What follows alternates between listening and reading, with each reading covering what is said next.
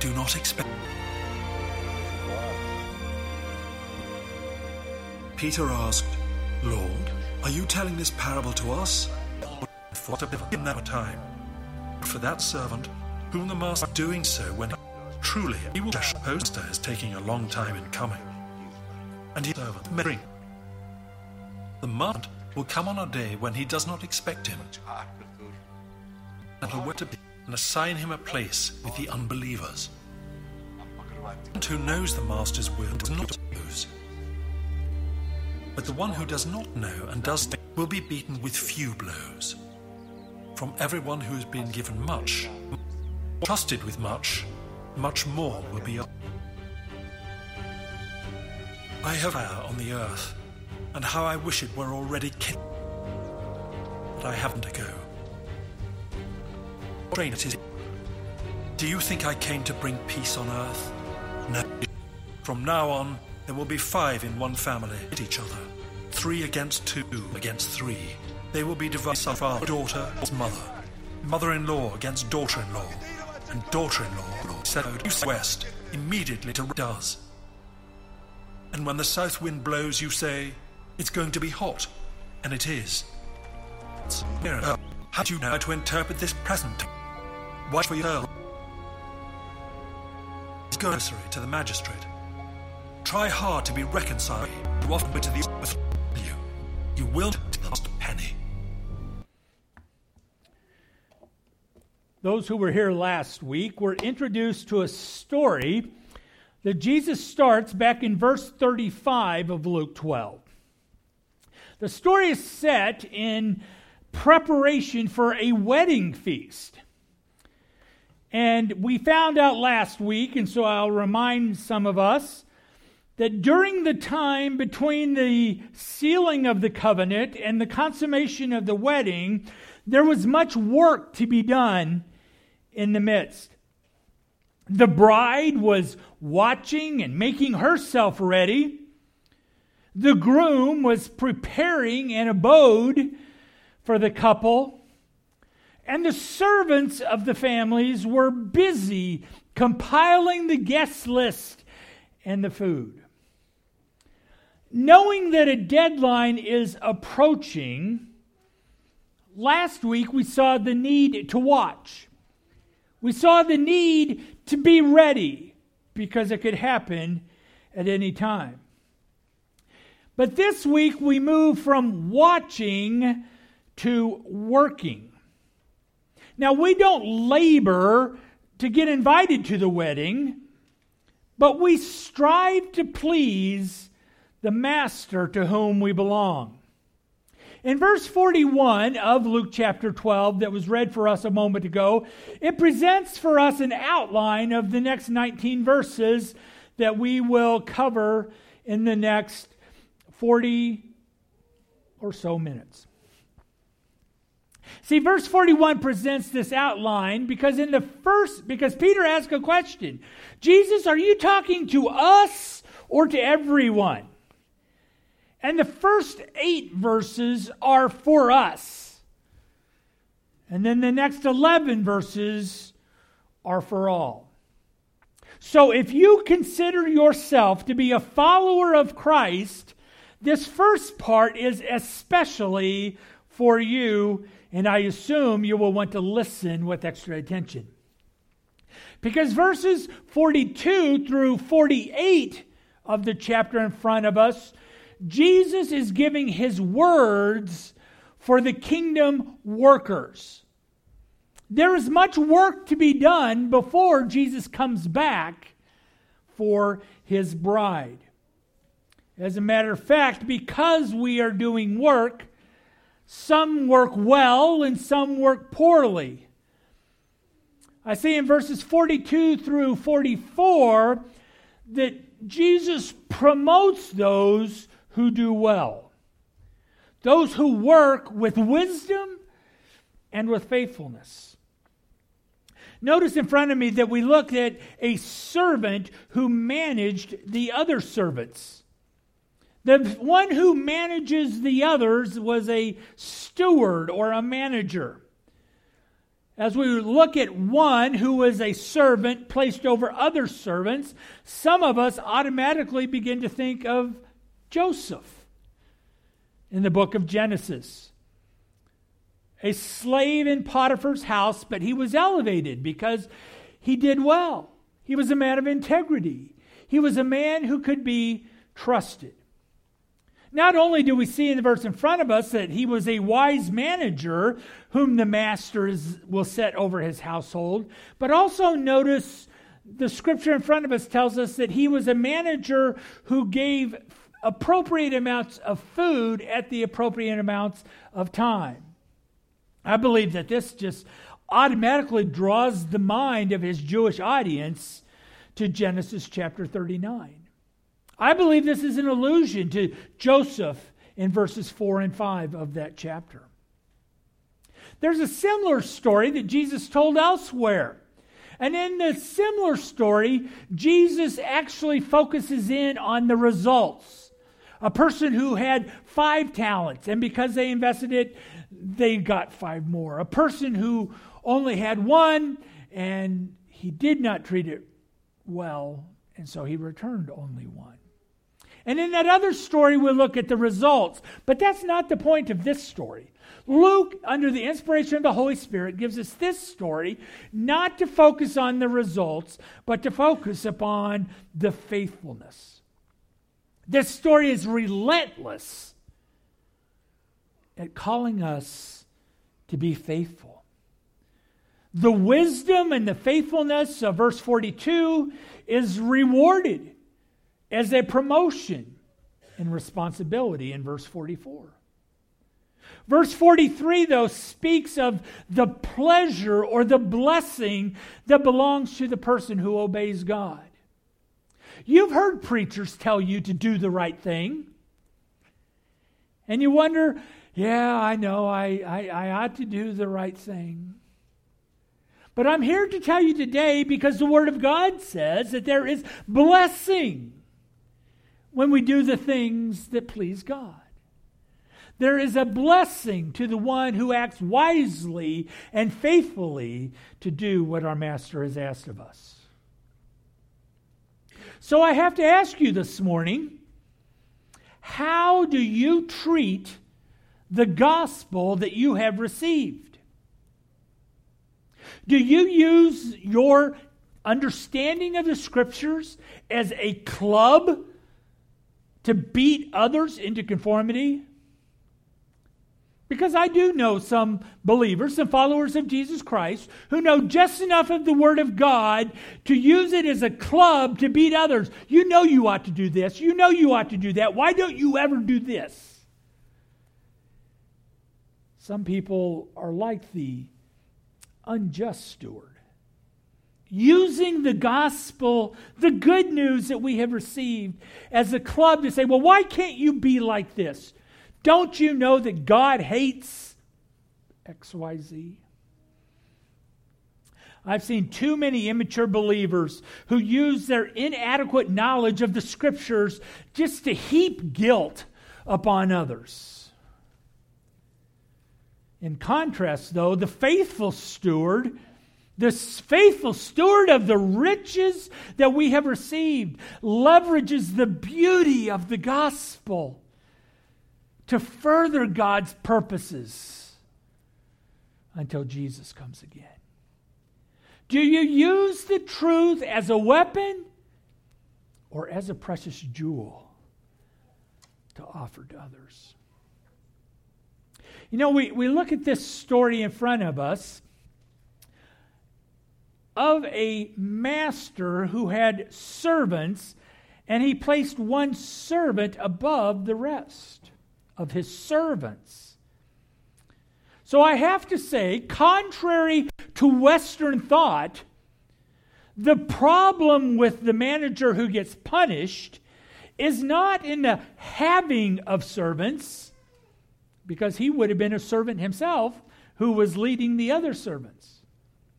Verse 45, though, does not describe the problem of having servants or employees or slaves. The problem is in mistreating of others. Because we see in verses 45 and 46, and a little bit later in verse 48, that there is punishment for the sins that we commit. And those who commit this act of disobedience fall into two categories. The first category is those who knew better. Those of us who have read the Word of God, have studied the Word of God, have heard the Word of God, and we know what we should be doing in our world.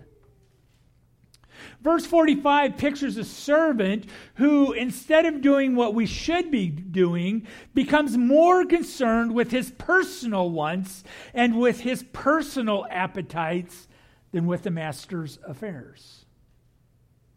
I'm sure none of us ever have that problem. None of us ever put ourselves before God's desires, do we? Craig Keener writes in one uh, commentary of this unjust student or unjust steward. He writes that drunkenness was despised, especially when slaves became drunk at the master's expense. A slave who abused the other slaves was viewed as mistreating his master's property. And when we misuse the riches of creation for ourselves rather than for God's purposes, we have become idolaters. We have worshiped the created rather than the creator. And when we put the created as more important than creator, then that is what moves us into temptation. When we substitute our desires for God's will, we fall into the sin of idolatry in one of its many forms. After all, it's just a weekend at the lake. It's just an athletic competition. It's just a nicer house. It's just a nicer car. It's just a promotion that, at work that may take me away from my family. And none of these things are evil in themselves. But when these things become more important than living out our calling, they become idols to us. When I want the perceived pleasure of this thing more than what I know to be the truth of Scripture, I fall into the sin of idolatry. This speaks to the moment on the lips, forgetting the lifetime on the hips. These times when we want the pleasure that is in front of us without considering the consequence. And we actually read of a quite severe punishment to the master who mistreats other, to the um, manager who mistreats others because he decides to spend it on himself rather than to seek the master's purpose. Darrell Bock writes This dismembered servant then describes someone who is associated with the church who, get this, his attitude shows no faith and no relationship to the master in any positive sense. See, some people have looked at this manager who mistreats the others and they've asked, well, was he saved and he loses his salvation when he gets dismembered and treated with the others? Was he not saved and he received blessings and then lost those blessings, that's a, a, a, a, salvation of works. I believe Bock is correct in saying this person is someone who's associated with religion, they're associated with the church, but they have no personal faith. They have no personal relationship to the master. He does not lose what he has he shows he never had a proper relationship to begin with. This man's very attitude towards the master reflects a disregard that can hardly be equated with trust. His punishment is his ultimate exclusion from the community, which is the same thing that happens to the unbelievers. See, these are people who should have known better. We've heard the truth, we know the truth, but some decide to seek their own pleasure rather than our Father's will. And then verse 48 goes and he says that there are there's actually a second group of people who disobey the Father. But they disobey without knowing that they are disobeying. I wonder how many times have you heard of someone who gets a medical diagnosis and says, I had no idea I had that condition? A few years ago, I got a CT scan of my brain to rule out some possible causes of some symptoms that I was experiencing. And I found that I have a cyst on the top of my brain about the size of a quarter. And Anne says, That explains a lot. But the doctor said that I've most likely had this cyst on the top of my head for decades, but didn't even know it was there. Now, fortunately, in my situation, my unknown condition had little influence on my daily life. On the other hand, I've seen stories of women who gave birth and claimed they had no indication that they were even pregnant. Find that hard to believe, but they say that's what happens. When I was finally diagnosed as diabetic, I then found out that insatiable thirst is a symptom of diabetes. Now, I knew that I drank a lot of water and iced tea, but I had no idea that it was because my blood sugar was way out of bounds. I had a condition even though I didn't know I had the condition. And the fact that I didn't know I had the condition did not change the reality that the condition existed. And I think the first part of verse 48 says that there are people who disobey God even though they don't know they're disobeying God. People claim that it is somehow unjust for God to hold people who never heard the name of Jesus guilty for their sin. But I believe this verse gives a hint that people can be guilty before God even if they don't realize it. And the scripture says that they will pay a penalty for that guilt, for the sins that they commit, even if they don't realize that they are sins. So we see promotion for those who do well, we've seen punishment for those who commit sins. But I also see in verse 47 a punishment for those who simply fail to do the things that we know that we ought to do. One of the favorite verses of my mother in King James To him who knoweth to do good and doeth it not, to him it is. Yeah, you know my mom. Huh? That there are things that we actually commit sins by omitting to do the things that we know we should be doing. I think that's the story that we have here in verse 47. It specifies that the punishment is quite severe for the woulda, coulda, shouldas. We're all aware of the times that if I find myself in that situation again, I would have. We know those times at the end of the day when we account, I could have and regrets line the halls of our memories with the times that I should have are woulda, coulda, shouldas. And verse 47 says that there's, there's a penalty for being lazy and not doing what we know we should do. Now, I don't want to get too literal with this beating and, and how the beating takes place. Because I do believe that God's grace covers all sin, past, present, and future, for those who are in Christ.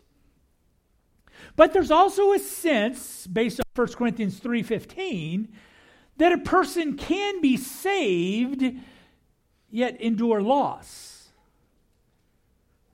A beating, a loss, a punishment. When we omit to do the things that we know we should be doing. And then the rest of verse 48 states a principle of accountability. For whatever you have received, Jesus then turns his attention to the larger crowd that was gathered. So after he's given these warnings to us, do you feel like your toes have been stomped upon? Hopefully, you've been enticed with the blessing of doing well, so that we would avoid both the sins of commission and omission. But rather than stomp on the other t- set of toes, let's move forward, where Jesus then gives warnings for the watching world. For he says, not only those of us who call ourselves Christ followers, but Jesus also gives a warning to those who are nearby and those who are listening. He tells them that we live in a binary world. Now, binary is a scientific term which simply means there's one of two options. Either you're on or you're off. Computer code is a set of ones and zeros. There's no other numbers in the equation. Two options to choose you're in or you're out, you're on or you're off. And Jesus says that he came in such a way that causes division. Either you're in Christ or you're not. You're part of his kingdom or not. Verse 49 says that his message does include judgment. He says there's coming a fire of judgment that will fall for those who are outside of the kingdom. Verse 50, he says, For those who are in Christ, yet they see the world around us, sometimes there's a suffering that has to happen. And Jesus identifies this suffering that he is about to go through he says, This suffering is so intense, it's going to totally envelop me as cloth being dipped into a dye. Or translated for us, the word baptism. Baptism is simply the Greek word that means to dip. Jesus says, I'm going to be totally consumed with the suffering that I am about to endure. Way back in Micah chapter 7, in the Old Testament, in the Hebrew scriptures, we have a, it prophesies a time when families would be divided. In Matthew chapter 10, Jesus is unashamed to be identified with a message that causes division, even within the families. Jesus says, There will be those who choose to follow me and those who do not. And those who choose to follow me will be at odds with those who don't. It will cause division between brother and sister, in laws and outlaws. And I know families in our very congregation who can identify with this division. Some of us live in homes where a spouse or a sibling or a child does not agree with our commitments to the Lordship of Christ.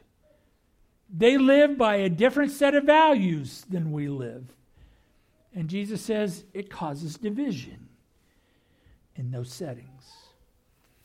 And we do ourselves no favor by acting as if the division does not exist. And sometimes there is black and white, and we mess it up by making it a fuzzy gray world. In verses 54 through 56, Jesus says, Not only do we live in a world where either you're in or you're out, but Jesus says that there are signs that are all around us that we need to pay attention to. Now, the, what, the clouds to the west and the heat from the south may not make much sense to us as it would to Jesus' audience as they were listening to him. Because as they were in the land of Judea, if they looked to the west, what they saw was the Mediterranean Sea. And as clouds would form over that great body of water, Clouds that form over water have lots of moisture. So Jesus says, when you look west and you see clouds, it's, it's only natural that we would think there's moisture in those clouds. Now, to the south of Judea was nothing but desert. What happens when the wind comes up from the desert? It's going to be hot. So you don't need to be a rocket scientist to figure this out. It doesn't take exceptional talent to figure out what Jesus is saying. He says, even with the minimum amount of awareness, we know that that's wet and that's hot. Yet, you hypocrites, you're so aware at watching the weather, but you're denying the very opportunity that stands right in front of you. Jesus was saying the Messiah is right in front of you if you would surrender to him. And people were so distracted by the rain and by the hot that they didn't even see the opportunity that was in front of us. And the signs are all around us today as well. It doesn't take exceptional intelligence to see what God is doing in the world around us. In the Fellowship Hall Sunday School class, we're taking eight weeks to consider the world that is around us. And are there indications that we may be setting up for a time of God's judgment? He said that He came with fire in His message. And for those of us who believe that the rapture of the church precedes the Great Tribulation, these signs that the world is headed in that direction encourage all of us to be more faithful in our witness. I don't see the end times and say, Woo! We're out of here. I see the end times and I'm saying, We have a message to tell because I want others to go with me as we look at the signs that are all around us, it, you don't have to be a rocket scientist to figure out what's happening. And anyone with the modicum of intelligence can say, it's time that we tell the gospel of Jesus Christ to those who are around us so that they too can go. See, the present time, the time that they seem to pay no attention to, was a time of repentance. But rather than repent as Jesus was calling them, they chose to stick their heads in the ground and act as if it wasn't there. And so, to that world, verses 57 through 59, Jesus says, You've got to be aware of what's coming. He says, We live in a world where either you're in or you're out. And there are signs all around us that things are moving in this direction. And if things are moving in this direction, you need to be aware of what's coming. And, and Jesus basically gives a story. He says, If you are on your way to be judged, wouldn't it be better for you to find a way to avoid the full measurement of justice? In other words, he is offering to the world a way to avoid the full judgment of our sins. If we accept his offer to settle our sin guilt now by transferring our guilt to the cross, if we would only turn to him in repentance and faith to take his offer to settle our sin debt, we can avoid the penalty of paying in eternity until the very last penny is paid. See, this is not a lesson about how we do business with one another and how we find compromise. This is an invitation to trust the gospel. Jesus says there's going to be a judgment, and after the judgment, there's a consequence that needs to be paid. However, I offer to you a chance to settle your account turn to Christ in repentance and in faith and have your sin guilt dealt with so that you can avoid paying to the very last penny. See, God is not willing that any should perish, but that all should come to repentance. And verses 58 through 59 is an offer for you to receive His offer of salvation so that you don't have to pay for your sin into eternity good news, my friends. that's good news for all. So, how do we reflect upon this? How does this change us when we walk out through those doors in a few moments? I think the first thing we need to realize is that the only reasonable response for a watchful worker is obedience. If you have received the blessings of the gospel, the only wise and faithful thing for us to do is obey what Jesus asked of us. Not to omit the things that we know that are right, not to commit the things that we know that we are wrong, but to obey. And the first requirement to become a watchful worker is to enter by faith. And Jesus says, I'm offering you a settlement offer. It's right here for you to receive by faith.